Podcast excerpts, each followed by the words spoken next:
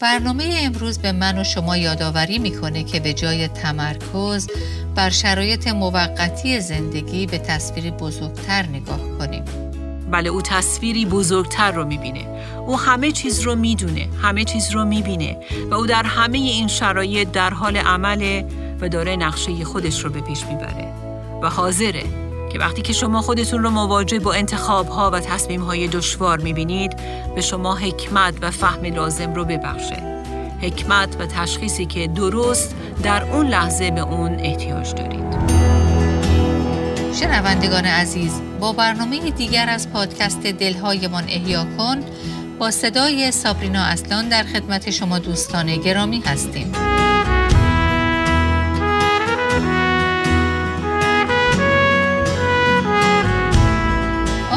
امروز شما به عنوان یک ایماندار با تصمیمی دشوار روبرو هستید که از نظر اخلاقی با معیارهای کلام خدا منافات داره؟ در برنامه امروز خواهیم دید که چطور دانیال و دوستانش انتخاب کردند که با شهامت از معیارهای خدا اطاعت کنند. نانسی دیماس بولگمو تعریف می‌کنه که زمانی که در دبیرستان مشغول به تحصیل بود، او به مدرسه این مسیحی می رفت و یکی از واحدهای درسی که در زمینه تاریخ باید در سال دهم دبیرستان میگذرونید، بررسی فرهنگ های جهان بود که درباره چگونگی به وجود اومدن ملل و اقوام مختلف در طول تاریخ و همینطور از میان رفتن اونها بود.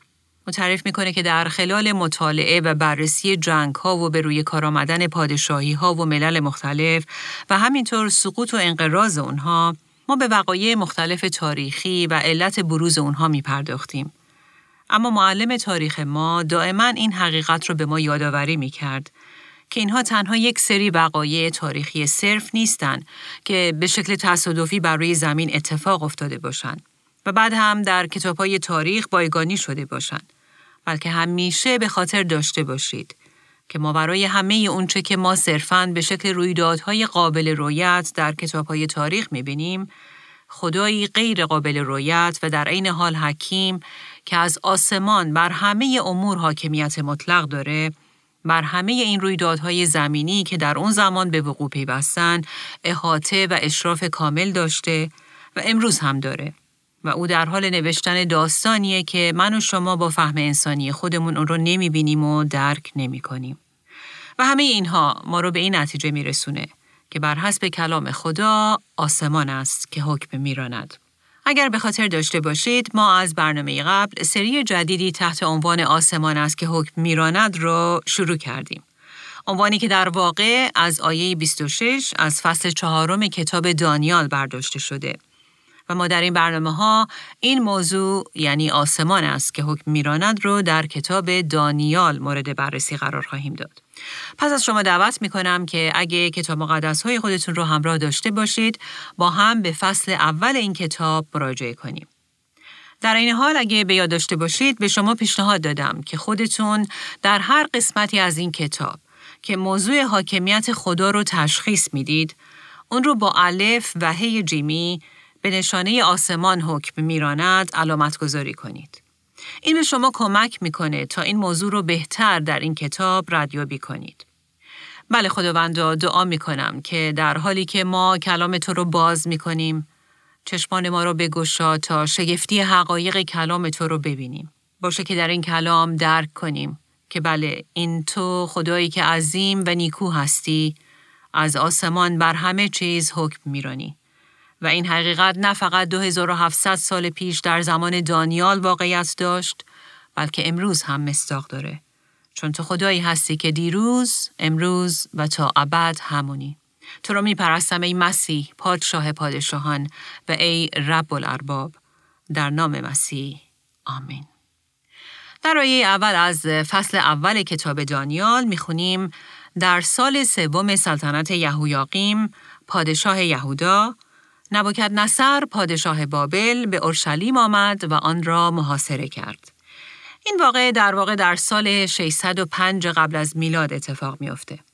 اما این موضوع در کلام خدا سالها قبل توسط ارمیای نبی پیشگویی شده بود. ظاهرا اونچه که در این واقعه تاریخی قابل مشاهده است اینه که اول از همه دو تا پادشاهی به نام پادشاهی یهودا تحت سلطه یهویاقیم و دیگری پادشاهی بابل تحت حکومت نبوکت نصر پادشاه در این صحنه وجود دارند. که ظاهرا یکی از اونها که نبوکت نصر باشه بر دیگری حمله می‌کنه و اورشلیم رو که پایتخت یهودا بود به تصرف بابل در میاره. واقعی مثل بسیاری از جنگ ها و نبردهای دیگه که ما در صفحات تاریخ در طول قرنها بارها بین ملت ها و حاکمان مختلف شاهدش بودیم. چیزی که در دنیای امروز هم در حال اتفاقه و در واقع سرخط اخبار جهانی پره از این گونه اخبار. و چه بسا ما ممکنه که در دایره ای بسیار کوچکتر هم در بود اجتماعات کوچک خانوادگی در بین اقوام و دوستان و یا محیط شغلی هم شاهد این نوع مخالفت ها، زدیت ها و مباحثات باشیم. اما اینا همه یک روی سکه هستند. اینها در واقع وقایعی هستند که به صورت قابل رویت در ظاهر امر بر روی زمین رخ میدن. وقایعی که ظاهرا یکی بعد از دیگری در کتب تاریخ ثبت میشن اما کلام خدا در کنار این وقایع به ظاهر تاریخی توجه ما رو به نگرشی دیگه هم جلب می‌کنه. نگرشی ماورای اونچه که به صورت قابل رویت بر زمین اتفاق میافته. اگر دوباره برگردیم به آیه یک، در اونجا در واقع در سرخط اخبار می‌خونیم که نبوکت نصر پادشاه بابل به اورشلیم حمله می‌کنه و اون رو محاصره می‌کنه. و در ادامه می‌بینیم که او یهویاقیم پادشاه یهودا رو هم به اسارت می‌گیره و او رو همراه با شماری از ظروف خانه خدا به بابل میاره. کلام خدا در آیه دو صریحا میگه که او ظروف خانه خدا را به معبد خانه خدا آورد و ظروف را در خزانه خدای خیش نهاد. بنابراین در اینجا ما با نبوکت نصر شاهی بود پرست برمیخوریم که اورشلیم رو قارت می‌کنه و اون رو به تصرف خودش در میاره معبد خدا رو در اونجا به نابودی میکشونه و ظروف مقدس اون رو با خودش به بابل میاره و در معبد خدایان دروغین خودش قرار میده. که البته نباید فراموش کنیم که این واقعی بسیار غمانگیز و ویرانگر و تحقیر کننده برای یهودیان بود. واقعی بسیار انگیز که قوم خدا هیچ وقت هرگز تصور اون رو هم نمی کردن که خانه خدا جایی که مکان حضور خدا بوده و اورشلیم که شهر مقدس اونها بود این چنین ویرانی تحقیرآمیزی رو تجربه کنه. اما حقیقت دیگری هم در پس پرده وجود داشت و اون این بود که خدا در هیچ کدوم از این جریانات قایب نبود و این ما رو به نگرشی دیگه یعنی نگرش دوم نسبت به همه این مسائل سوق میده. ما تا به حال به نگرش اول که نگرش زمینی بود پرداختیم. نگرشی که فقط به آنچه قابل رویته می‌پردازه. اما بیایید دوباره به کلام خدا مراجعه کنیم.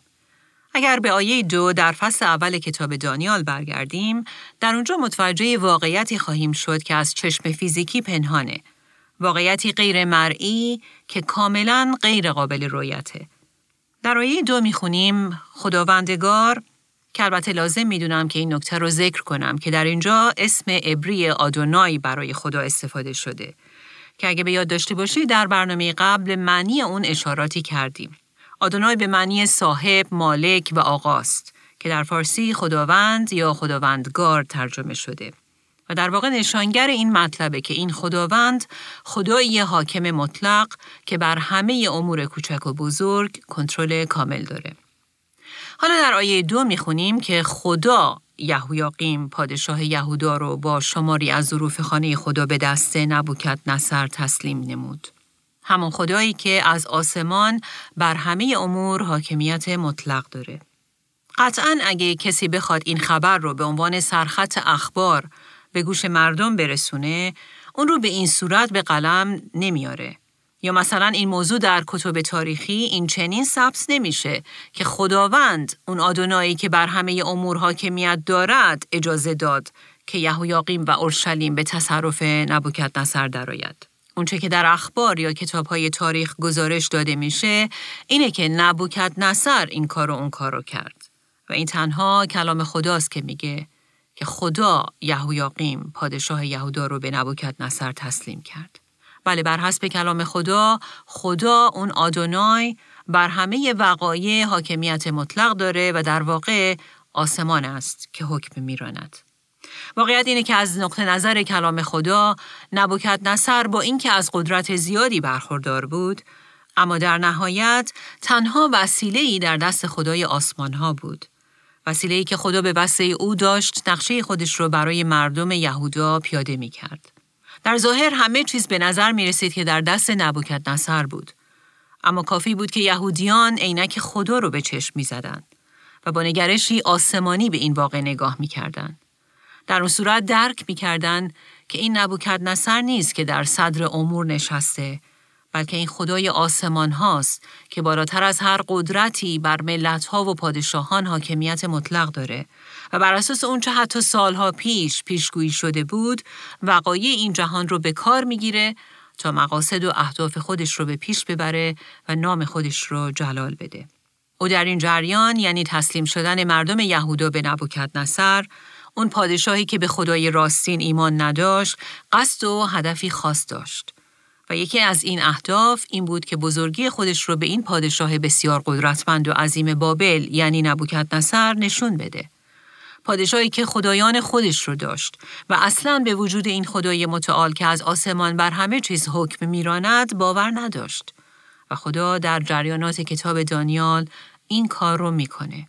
یعنی بزرگی و قدرت خودش رو برای نبوکت نصر به نمایش می‌گذاره. اما هدف دیگه خدا این هم بود که قوم خودش رو که او رو ترک کرده بودن و در سرپیچی از او به سر می بردن رو هم تنبیه و بیدار کنه. خدا با اجازه دادن اینکه خونش به قارت و چپاول بره در واقع داشت به قوم خودش وضعیت اسفناک و چپاول شده قلب و روح اونها رو به اونها نشون می‌داد. اونها هم در پی خدایان دیگه رفته بودند و اصلا برای اونها مهم نبود که ظروف خانه خدا در دست خدایان دیگه افتادن. پس کتاب دانیال در نهایت به ما نشون میده که این خدای آسمان هاست که بر همه حاکمان، ملت ها و همه امور سیاسی و ژئوپلیتیکی حاکمیت مطلق داره. و این اون تصویر بزرگیه که ما ایمانداران به مسیح همیشه باید پیش روی خودمون داشته باشیم. اما کتاب دانیال موضوع مهم دیگری رو هم به ما گوش زد می‌کنه و اون اینه که همین خدایی که بر امور بسیار بزرگ جهان کنترل کامل داره در عین حال بر جزئیات اتفاقات پیش و پا افتاده و به نظر بی اهمیت زندگی شخصی من و شما هم حاکمیت مطلق داره. بر داستان زندگی شخص ما حتی وقتی که اتفاقات اون طوری پیش میرن که اگر ما نویسنده اون بودیم اون رو طور دیگه ای می نوشتیم. بله خدایی که بر رخدادهای بسیار بزرگ دنیا و در عین حال بر اتفاقات بسیار کوچک و ناچیز زندگی ما نظارت و تسلط کامل داره. همونطور که بر جزئیات زندگی دانیال و دوستانش هم احاطه و کنترل کامل داشت و هیچ چیز در رابطه با زندگی اونها از دست خدا در نرفته بود. در ادامه این صحبت حالا بیایید به آیات سه تا پنج از فصل اول کتاب دانیال نگاهی بیاندازیم. در این آیات می‌خونیم آنگاه پادشاه به اشفناز رئیس خاج سرایان خیش فرمود تا شماری از بنی اسرائیل هم از شاهزادگان و هم از اشرافزادگان را بیاورد.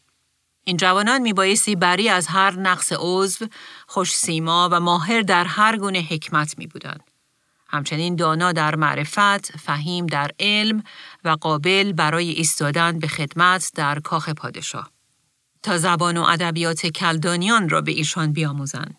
پادشاه از تمام شاهانه و شرابی که می نوشید سهم روزانه برای ایشان تعیین کرد. ایشان می باید سه سال تعلیم می دیدند و پس از پایان آن مدت در پیشگاه پادشاه به خدمت می ایستادند.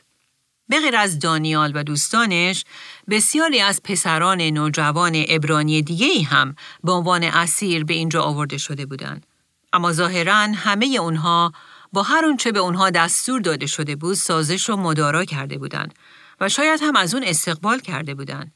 ولی این در ارتباط با دانیال و دوستانش صدق نمی کرد. اونا حاضر شدن که در اقلیت بمونن و حتی انگشت نما بشن.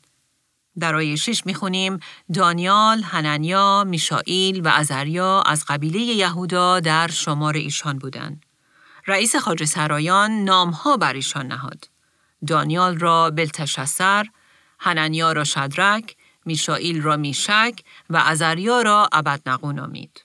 او در واقع با عوض کردن اسمهای ابرانی اونها به اسامی کلدانی قصد داشت که اونها هویت ابرانی خودشون رو و فرهنگ، تاریخ و میراث ملیشون رو پشت سر ترک کنند و با هویتی کاملا جدید به عنوان یک بابلی در فرهنگ بابل حل بشن.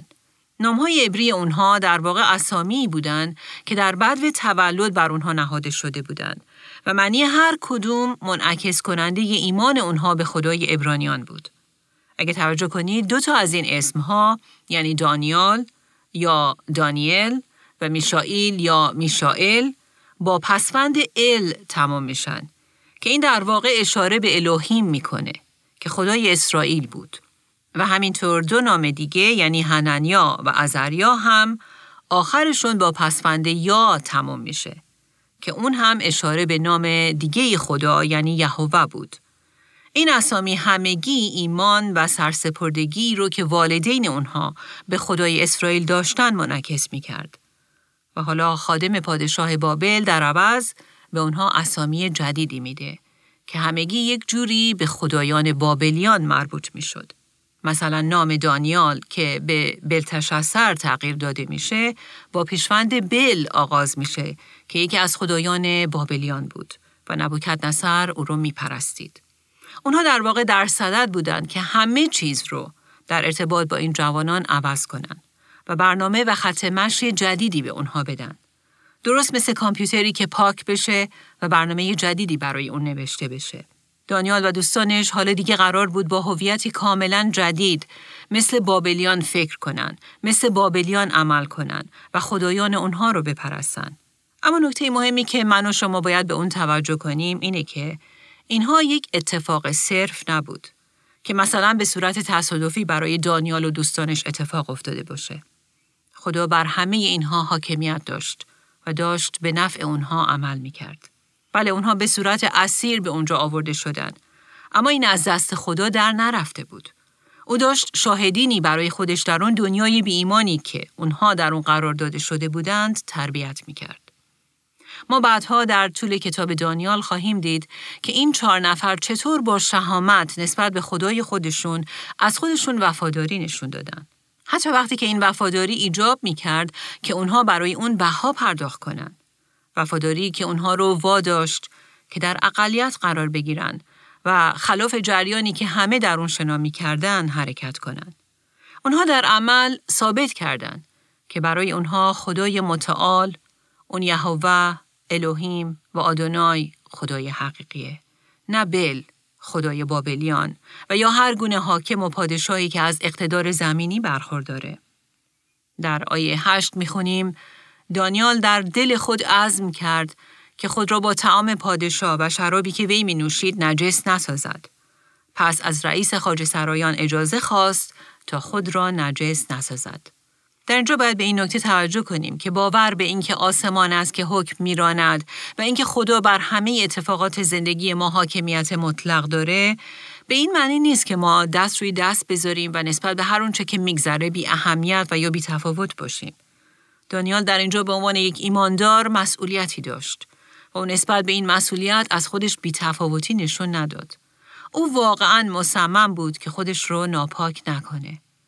جالبه که وقتی که او و اون سه نفر دوستانش هم همراه با او تصمیم می‌گیرن که خودشون رو پاک نگه دارن، خدا هم از اونها مراقبت و محافظت کرد و به اونها حکمت لازم رو داد تا بدونن که در پیچیدگی ها و مسائل چالش برانگیز دنیای گناهکار و سقوط یافته اطرافشون چطور رفتار کنند.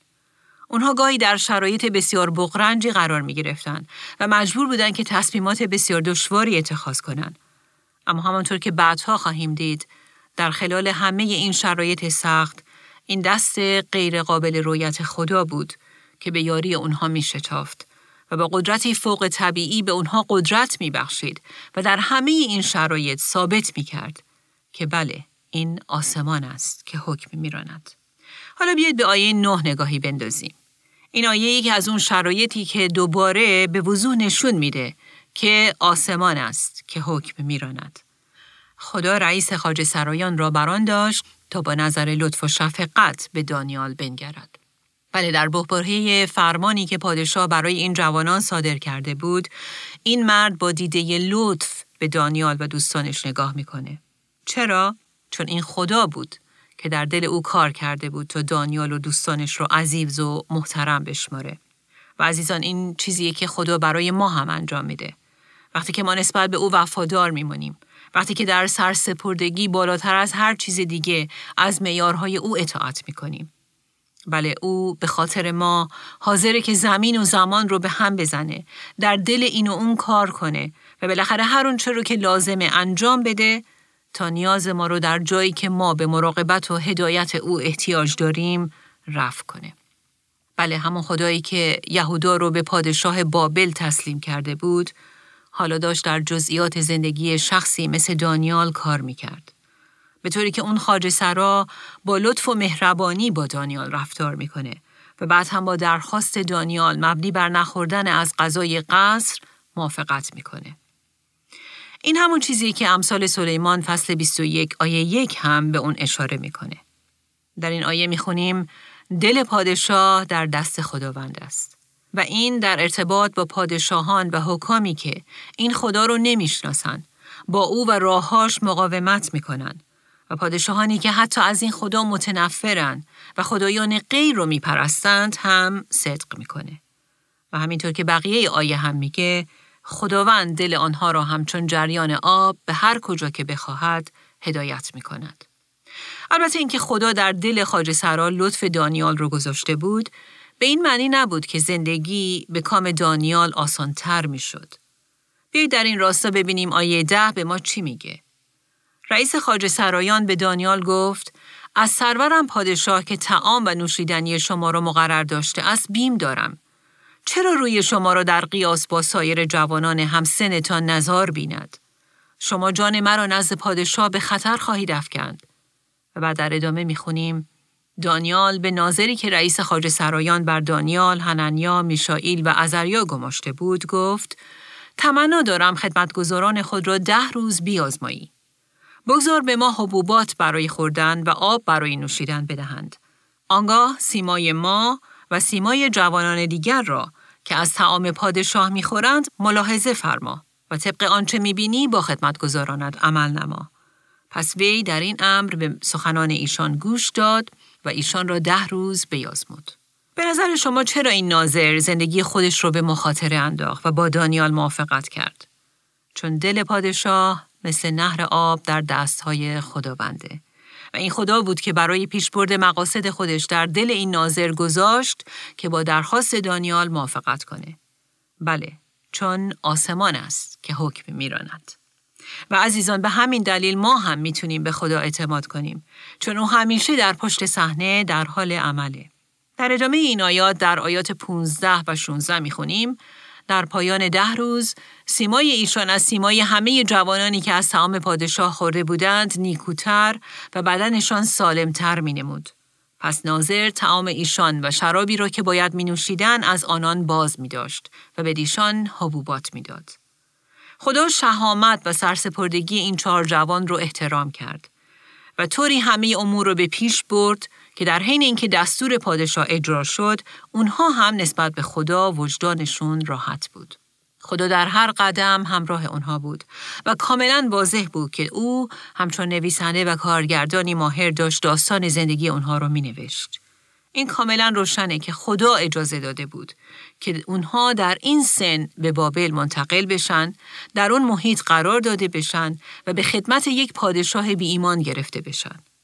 خدا از همه اینها هدفی داشت و در واقع داشت اونها رو برای هدفی خاص تجهیز و تربیت می کرد. اگه کمی جلوتر بریم در آیه 17 به مورد دیگه ای برمیخوریم که دوباره نشون میده این آسمان است که حکم میراند. اگه دلتون خواست می‌تونید اون علامت الف و هی جیمی رو اینجا هم قرار بدید. در آیه 17 می‌خونیم خدا به این چهار جوان دانش و مهارت در هر گونه ادب و حکمت عطا فرمود. در واقع این اون رژیم غذایی نبود که اونها رو تبدیل به جوانانی حکیم و فهیم کرده بود، بلکه این خدا بود که اونها رو در هر گونه ادب و حکمت دانش و معرفت بخشیده بود. در ادامه این آیه ما به مورد عجیب تری می رسیم که واقعا نشون میده که آسمان است که حکم میراند و اون اینه که دانیال در همه رویاها و خوابها فهیم گردید. ولی تنها خدا می‌تونست این چنین توانایی به دانیال ببخشه. و او از بخشیدن این عطایا به دانیال و دوستانش نقشه و هدفی خاص داشت. دانیال در واقع در آینده با شرایطی روبرو می شد که به این چنین توانایی هایی محتاج می بود. توانایی هایی مافوق طبیعی که به وسیله اونها می‌تونست مفهوم هر نوع خواب و رویای پادشاهان رو درک کنه. که در فصل بعد بیشتر به اون خواهیم پرداخت. این همیشه روش خداست که ما رو برای اونچه در آینده با اون روبرو خواهیم شد از پیش آماده و تجهیز می‌کنه. و این در واقع همون چیزیه که در الهیات تدارک الهی نامیده میشه. او از اونچه اونها در آینده با اون مواجه می شدن با خبر بود. وقایعی که اونها خودشون هنوز از اون خبر نداشتن. اما خدا داشت قبل از وقت اونها رو برای اونچه هنوز اتفاق نیفتاده بود تجهیز می کرد. و این در مورد من و شما هم صدق می‌کنه. و قبل از موعد مقرر همه چیز رو می‌بینه. همه چیز رو می‌دونه و برای ما از قبل برای اون اتفاق تدارک می‌بینه. بنابراین من و شما می‌تونیم بر خدا حساب کنیم و بر او اعتماد داشته باشیم که او در روی و روی با شرایط مختلف و چالش هایی که در انتظار ما هستند و ما در حال حاضر قادر به دیدن اونها نیستیم برای ما تدارک خواهد دید و نیازهای ما رو رفع خواهد کرد. بله عزیزان خدا از قبل همه چیز رو می‌بینه و از همه چیز آگاهه. او الان در حال حاضر می‌دونه که چه اتفاقی قراره در ارتباط با وضعیت جسمی شما، خانواده شما، وضعیت مالی شما، کار شما، کشور شما و در نهایت در دنیایی که در اون زندگی می کنید بیفته. بله او تصویری بزرگتر رو می‌بینه. او همه چیز رو می‌دونه، همه چیز رو می‌بینه و او در همه این شرایط در حال عمله و داره نقشه خودش رو به پیش می‌بره و حاضره که وقتی که شما خودتون رو مواجه با انتخاب ها و تصمیم های دشوار می‌بینید به شما حکمت و فهم لازم رو ببخشه. حکمت و تشخیصی که درست در اون لحظه به اون احتیاج دارید. و بعد در آیات 18 تا 20 می‌خونیم در پایان زمانی که پادشاه مقرر فرموده بود تا ایشان را بیاورند، رئیس خاج سرایان آنان را در پیشگاه نبوکت نصر حاضر ساخت. پادشاه با آنان به گفتگو پرداخت و در میان تمامی ایشان کسی همچون دانیال، هننیا، میشائیل و ازریا یافت نشد. پس ایشان در حضور پادشاه به خدمت ایستادند. و در هر مسئله حکمت و فهم که پادشاه از ایشان سوال می کرد، آنان را از تمامی ساهران و افسونگران که در سراسر مملکت بودند، ده برابر بهتر می آفد. حساب کنید که اینها هنوز پسرانی نوجوان بودند اما از لحاظ درک و فهم از همه اشخاص حکیم اطرافشون که سالها در این هیته مطالعه کرده بودند ده برابر توانمندتر بودند. چرا؟ چون این خدا بود که به اونها حکمت و فهم بخشیده بود و اینجاست که دوباره می‌بینیم که این آسمان است که حکم میراند. در آیه 21 می‌خونیم دانیال تا نخستین سال کوروش پادشاه در آنجا بود. از زمانی که دانیال و دوستانش از یهودا به بابل به اسارت برده شدند تا زمانی که دانیال در دربار کوروش پادشاه خدمت می کرد، هفتاد سال طول کشیده بود. در واقع این بخش به دوره ای اشاره می‌کنه که از نوجوانی دانیال که به عنوان یک اسیر به بابل آورده شد شروع میشه و تا زمان سلطنت کوروش پادشاه ادامه پیدا می‌کنه. و در طی این سالها پادشاهان بسیار و پادشاهی های متعددی به ظهور اومده بودند و سقوط کرده بودند. و دانیال از نوجوانی تا زمانی که دیگه مرد پیری شده بود، شاهد همه این وقایع بود. او در همه این ها در محیطی کاملا بی خدا به صورتی مؤثر با امانت و وفاداری خدمت کرد. چون که خدا به او وفادار بود.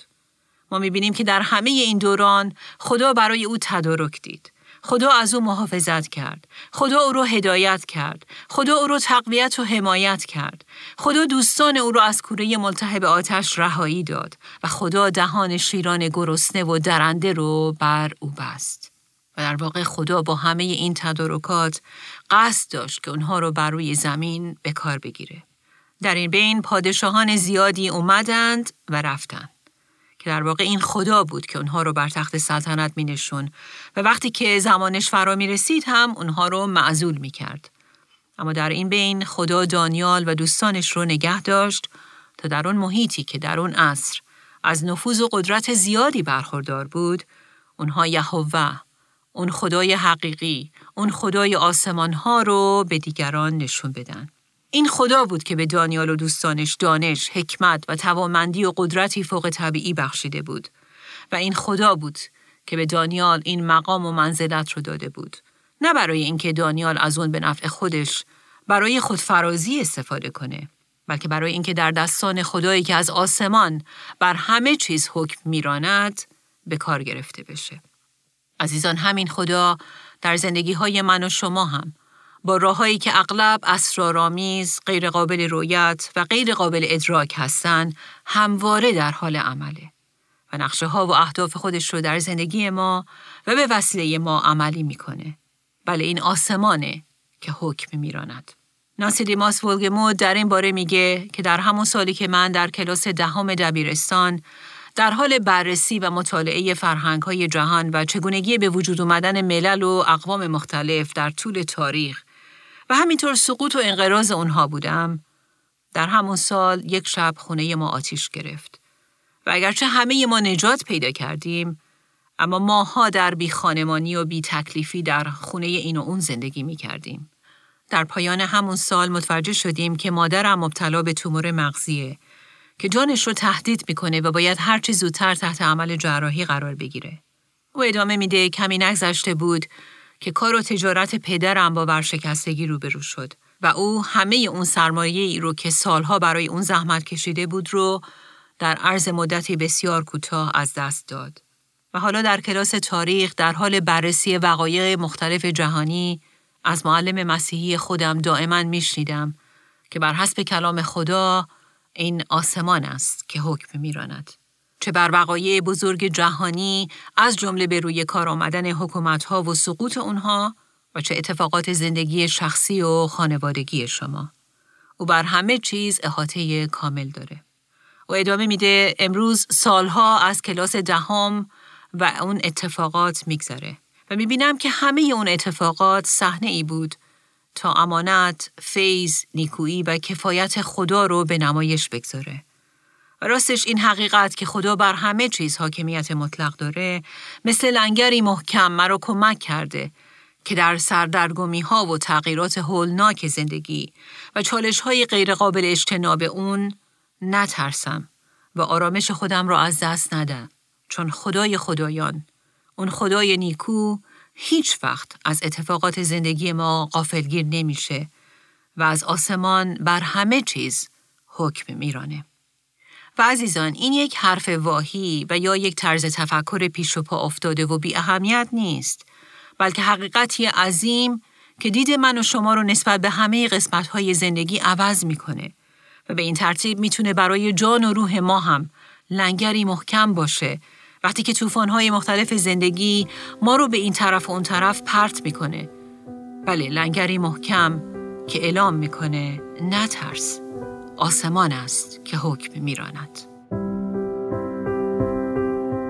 بله عزیزان در شرایط نامطلوب زندگی مثلا وقتی دختر یا پسر شما دل شما رو میشکنه وقتی شما شغلتون رو از دست می‌دید وقتی ازدواجتون از هم فرو می پاشه وقتی به خاطر ایمان مسیحیتون تحت زحمت و جفا قرار می گیرید وقتی وضعیت اقتصادی شما رو از پا در میاره و یا وقتی گزارش پزشکی بدی دریافت می کنید در همه این شرایط کشتی طوفان زده من و شما حقیقتا احتیاج به لنگری داره که به صخره محکم حاکمیت خدا وصل شده باشه. چون در غیر این صورت ما با هر بادی به این سو و آن سو رانده خواهیم شد. و حالا بیایید با هم دعا کنیم. بله پدر آسمانی ممنونیم برای این اطمینان و خاطر جمعی بسیار مبارک که تو از آسمان ها بر همه چیز حکم میرانی. تو رو میپرستیم ای خداوند ای پادشاه ای رب الارباب. که وقتی که در زندگیمون یک قدم جلوتر رو نمی‌بینیم و نمی‌دونیم که چه اتفاقی در انتظار ماست اما تو می‌دونی و جلوتر از ما در حال حرکت هستی و برای ما پیشا پیش تدارک می‌بینی و ما رو برای هدفی که برای ما در پیش رو داری آماده و تجهیز می‌کنی. و اینجاست که می‌تونیم نفس راحتی بکشیم و به خاطر حاکمیت تو بر همه اوضاع و شرایط آروم بگیریم از هر تب و تاب و تکاپو و نگرانی آزاد بشیم. و حتی در وسط دشواری های گوناگون و تجربیات سخت و مصیبت ها در تو و امیدی که تو به دلهای ما میبخشی شادمان باشیم. چون می‌دونیم که این آسمان است که حکم میراند. آمین. آنچه در این برنامه ها به سمع شما شنوندگان گرامی می‌رسد تعالیم نانسی دیماس ولگموت با صدای فارسی سابرینا اصلان است ترجمه و تهیه این برنامه ها حاصل همکاری دو مؤسسه دلهایمان احیا کن و راستی می باشد. برای شنیدن یا بارگزاری سایر برنامه ها می توانید به تارنمای دلهایمان احیا کن مراجعه کنید.